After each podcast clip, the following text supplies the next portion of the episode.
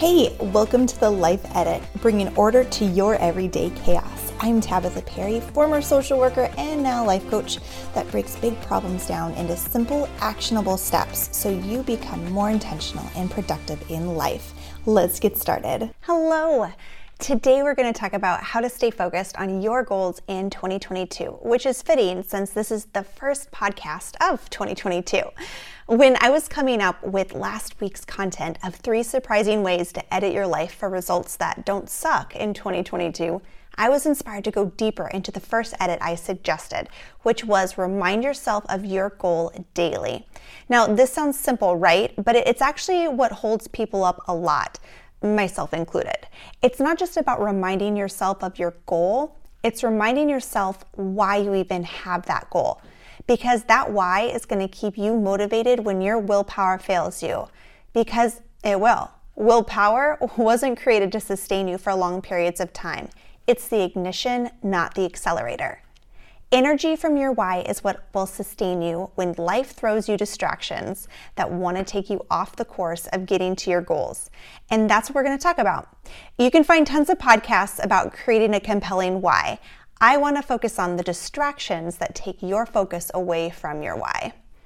I like to call these shiny squirrels. It's a combination of the shiny object syndrome and the infamous quote from Dug the dog in Up when he says, Squirrel! And is distracted by the spastic, fluffy little critters around him.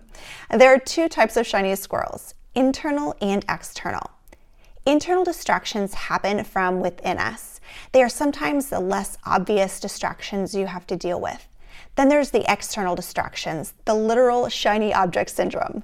These are things you can physically see. There's three internal shiny squirrels. The first is limiting beliefs, such as you can't handle this or you're being selfish for wanting this. Any thought you have regularly turns into a belief. You can't think something over and over again and not have it affect you. These can be very exacerbating. The second shiny squirrel that can distract you from your goals in 2022 are new unnecessary ideas. Now, there's nothing wrong with dreaming, but there's a difference between dreaming and just coming up with ideas you're actually using as a protective factor because you're not sure what you're doing is going to turn out well. Which, by the way, is a flavor of perfectionism, which I totally use.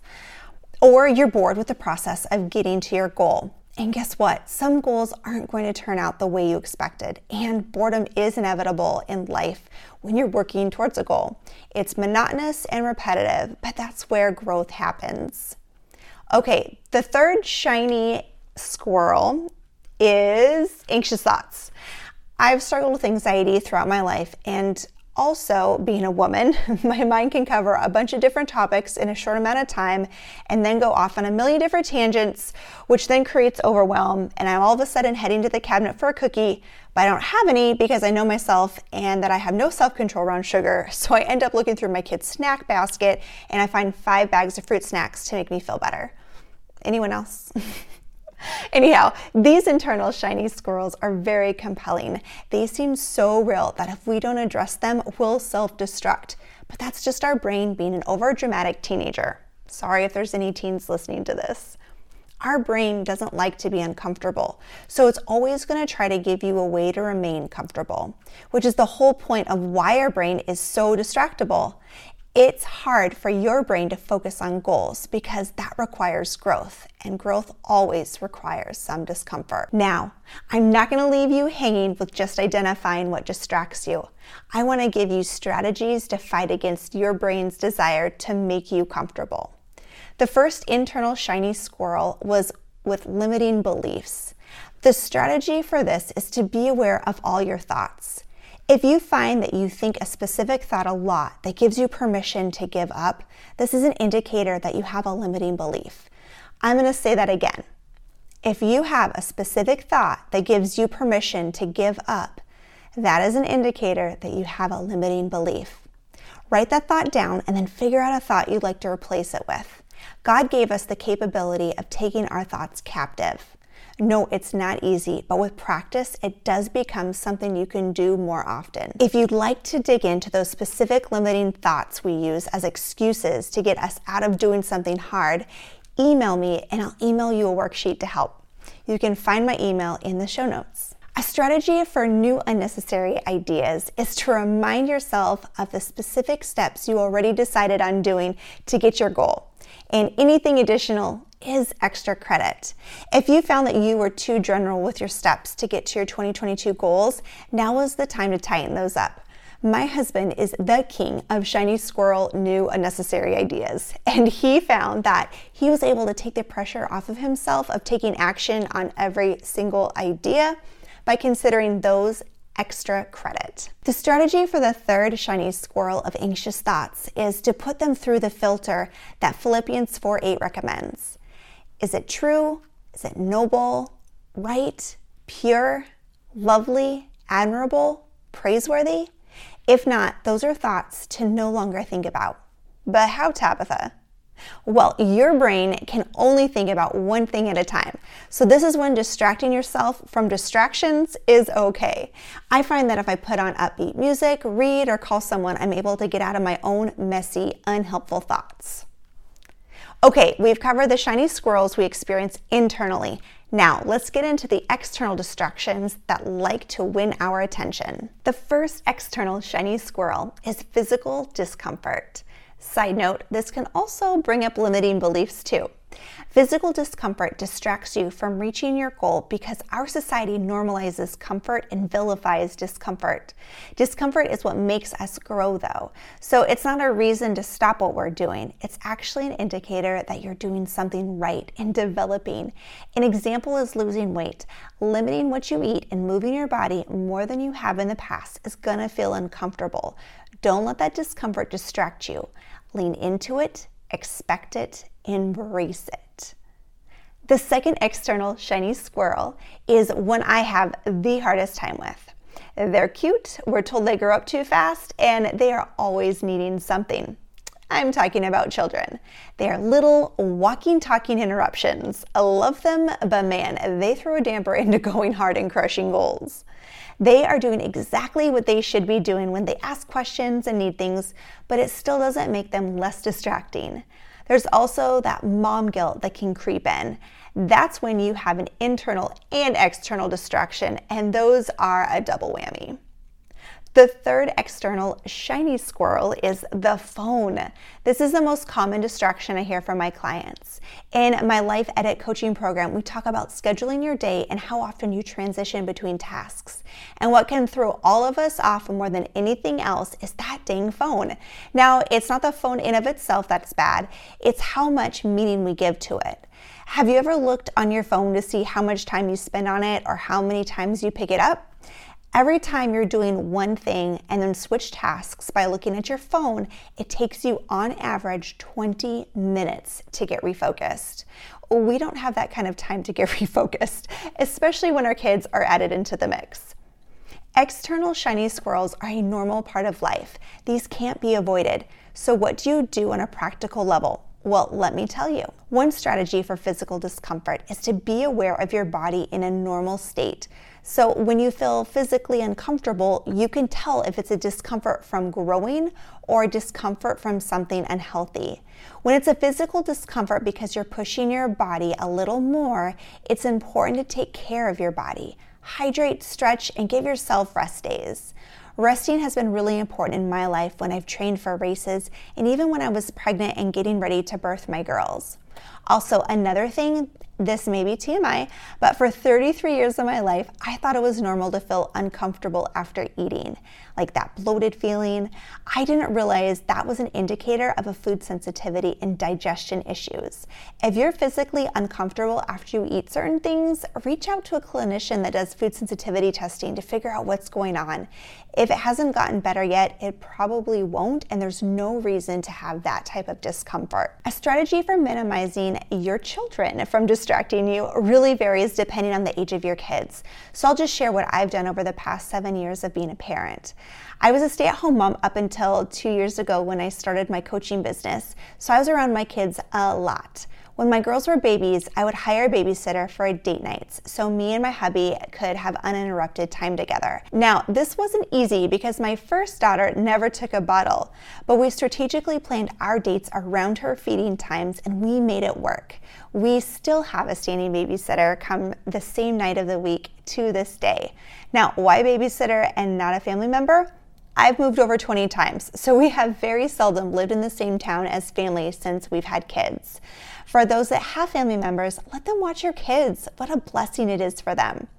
If you're like me and don't live around family, or you don't want your family to watch your kids, hire a babysitter. You have permission. It doesn't make you a bad parent. We found babysitters on care.com, seeking sitters, and asked for referrals from our church. If you're gasping that I would allow a stranger to watch my kids or suggest to you that you allow a stranger to watch your children, just take a breath. The reputable babysitting companies do background checks on the sitters and always make sure you check their referrals as well. I also want to mention that I've worked in the prison system for over 15 years, and if anyone was going to be paranoid about people caring for my kids, it would be me. But I refuse to live in fear, so I regularly fight those scary thoughts that people all of a sudden have once they become parents. Look, God loves your kids more than you do. He's looking out for them. Giving yourself a break is okay. It makes you a better parent. The other strategy I use to prevent my kids from distracting me is to communicate clearly what the expectations are. For example, like a lot of you, I work from home, so I have to tell them when I'm on a call so they know not to barge in. Does this work perfectly? Nope. They're five and seven, and they think the world's ending if one looks at the other oddly. My goal is to train them. Yep, train. That's our main responsibility as parents is to train up our children to be responsible human beings. Well, and to love Jesus. But learning boundaries is helpful for them. So, to summarize the strategies for preventing your children from distracting you, hire a sitter, and when they're old enough to understand, start talking to them about your expectations and encourage them to wait to make their requests and ask their questions until you're done with whatever you're working on. Nap times and bedtimes are also a great way to stay focused. The last strategy I'm going to share about is to address the external shiny squirrel of the phone. Here it is. If it distracts you from going to sleep at the time you desire, plug it in away from your bed. I plug mine in in my bathroom. I have a cute little basket I put it in, well, mostly so I don't spray it with water or get makeup on it. Um, but another strategy is to put it on silent, airplane, or focus mode. I also don't pick up my phone first thing in the morning. In fact, after I turn off my alarm clock, I sometimes don't look at it for a few hours. I don't want the messages I received the night before to distract me from my morning routine. Now, I'll have already looked at my calendar the night before and know when I need it by. I don't bring my phone to church often either. If someone is meeting me there, I will, but otherwise, I'll just leave it in the car. This allows me to focus on what's most important. During the day, put your phone somewhere else when you're needing to concentrate. You may be thinking, but Tabatha, what if an emergency happens? I need to have my phone. I agree that emergencies do happen and responding quickly is sometimes necessary, but let's be really honest with ourselves. How often does that actually happen? Our brain is like a teenager and can over dramatize things. You will be okay away from your phone the world will not end. If your life is filled with so many emergencies that you can't not be by your phone, you and I definitely need to talk. And if being away from your phone makes you feel anxious, don't judge yourself. Just get curious. Here's some questions to see how attached to the phone you are. Has anyone said you're on the phone too much? Do you feel guilty about how much time you spend on it? Does your phone negatively affect your work performance or home life? And the last question Do you feel an obsessive urge to use your phone to escape feelings of boredom or loneliness? Staying curious is the best way to avoid judgment. At least it has been very helpful for me. All right, to summarize, we all get distracted and nobody is immune to it. So here's the breakdown of the shiny squirrels of distraction. The internal shiny squirrels are limiting beliefs, new unnecessary ideas, and anxious thoughts. The external shiny squirrels are physical discomfort, children, and the phone. I shared strategies for each, but there's always more ways to manage these. I'd love to hear your thoughts and learn new hacks. Feel free to reach out to me and share your best strategies that help you manage distractions. Thanks for listening. I can't wait to meet up with you in the next show. Also, if you'd love to be part of a self development book club that doesn't require you to read the entire book, get support on implementing the concepts in your life, and finally enjoy reading again, check out my No Guilt Book Club in the link in the show notes. And make sure to follow me on social media at Tabatha Perry Life Coach to learn more ways to create order in your life and step into your fullest God given potential.